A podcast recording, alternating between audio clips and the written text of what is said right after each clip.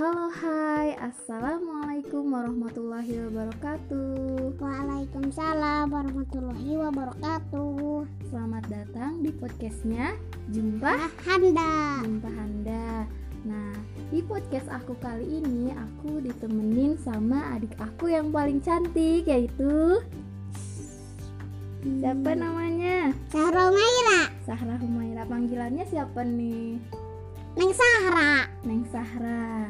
Nah, teman-teman, di podcast aku kali ini aku mau kasih satu tips nih dari aku e, tentang kenapa kita harus mengajarkan anak untuk berpuasa.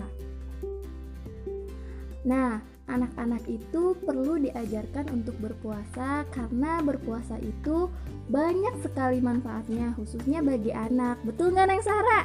Betul. Betul, betul, betul. Nah, apa sih manfaatnya dari berpuasa itu? Banyak banget. Di antaranya kita itu bisa mengajarkan anak untuk lebih e, dekat, mengajarkan anak untuk lebih dekat kepada Tuhannya. Kita bisa memperkenalkan kalau misalnya puasa ini adalah e, suatu kewajiban bagi umat muslim yang diperintahkan oleh Tuhan kita, yaitu Allah Subhanahu wa taala, kepada E, manusia, gitu ya. Betul? Betul. Nah, selain itu juga apa sih manfaatnya e, berpuasa bagi anak? E, terus ada bisa membuat anak menjadi lebih disiplin, terus membuat anak menjadi lebih bersyukur. Kenapa bisa gitu? Kita lihat aja ketika berpuasa, e, anak itu kan e, harus bangun pagi-pagi, harus bangun apa sebelum subuh untuk melakukan sahur. Nah, itu membuat mereka bisa mengajarkan mereka untuk menjadi disiplin juga kan. Nah, mereka juga harus bisa menahan rasa laparnya. Jadi otomatis mereka juga akan belajar untuk bersabar. Oh iya, jangan lupa pula kalau berpuasa itu juga baik untuk kesehatan anak. Betul nggak? Betul. Betul. Nah, bagaimana sih caranya mengajarkan itu kepada anak? Nah, orang tua atau kakak yang punya adik itu nggak usah memaksakan anak untuk berpuasa seharian penuh sampai beduk maghrib gitu ya. Nggak usah, karena kan uh, kita itu bisa karena terbiasa. Jadi untuk mengajarkan anak berpuasa itu bisa dilakukan secara bertahap. Nah, Neng Sahra, Neng Sahra ini umurnya sekarang berapa tahun?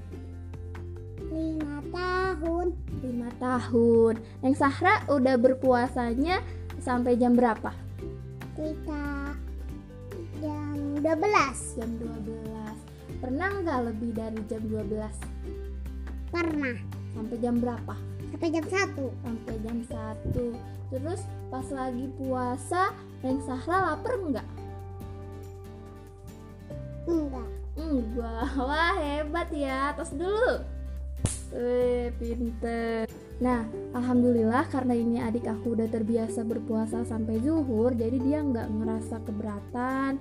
E, karena sebenarnya apa sih yang mendorong dia untuk berpuasa? Kita tanyain langsung ya.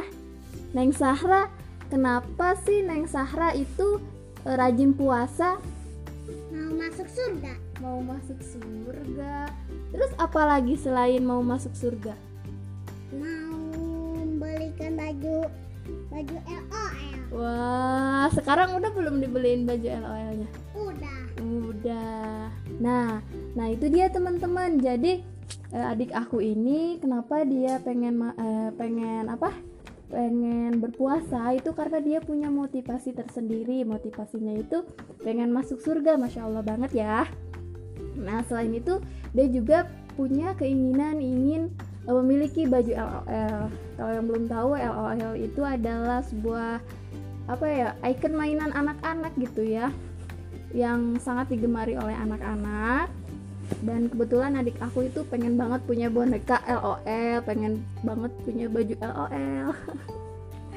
Nah, jadi intinya E, berpuasa itu sangat baik sekali dan banyak manfaatnya buat anak. Jadi kalian jangan segan-segan untuk secara bertahap atau berkala mengajarkan kepada anak e, mengenai berpuasa. Dan e, salah satu tips yang bisa dilakukan agar anak mau berpuasa itu Kalian harus menciptakan motivasi atau mengajarkan anak, memotivasi anak. Orang tua harus memotivasi anak supaya anak itu semangat untuk melakukan puasanya seperti Neng Sahra. Betul nggak? Betul. Betul, betul, betul. Betul. Sekian podcast aku kali ini. Sampai jumpa di podcast aku selanjutnya. Wassalamualaikum warahmatullahi wabarakatuh. Dadah. Dadah.